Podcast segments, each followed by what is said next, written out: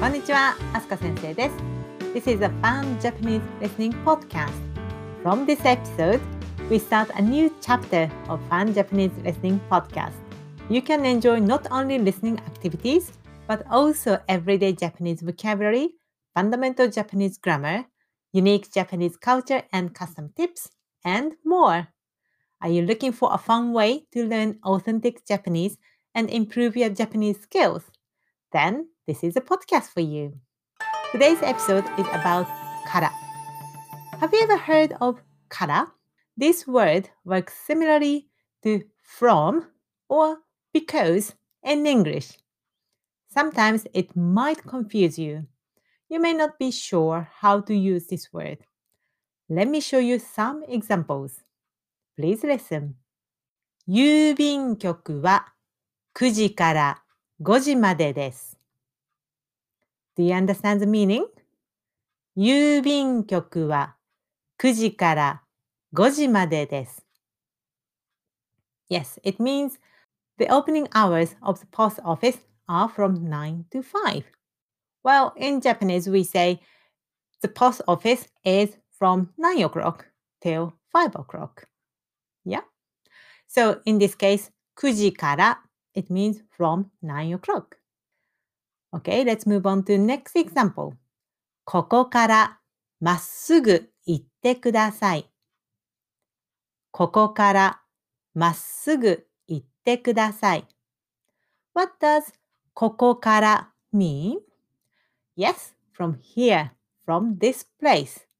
This sentence means please go straight from here. ここからまっすぐ行ってください。Okay, how about this one? 時間がありませんからタクシーで行きましょう。What does this sentence mean? 時間がありませんからタクシーで行きましょう。Because we don't have time, let's go by taxi. So this から shows the reason. How do you know that? You may ask. When kara is attached to a noun word, such as 9時から or ここから it means from 9時から from 9 o'clock ここから from here when the word から is attached to a sentence such as 時間がありませんから。It means because.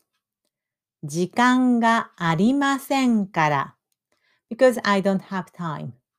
Okay, so listen the sample sentences again. 郵便局は9時から5時までです。ここからまっすぐ行ってください。時間がありませんからタクシーで行きましょう。That is the end of our brief look at から。から is used as from or because. When から is attached to a noun word, it means from. When から is attached at the end of a sentence, it means because. Join me again here at Fun Japanese Listening and Master Authentic Japanese. さようなら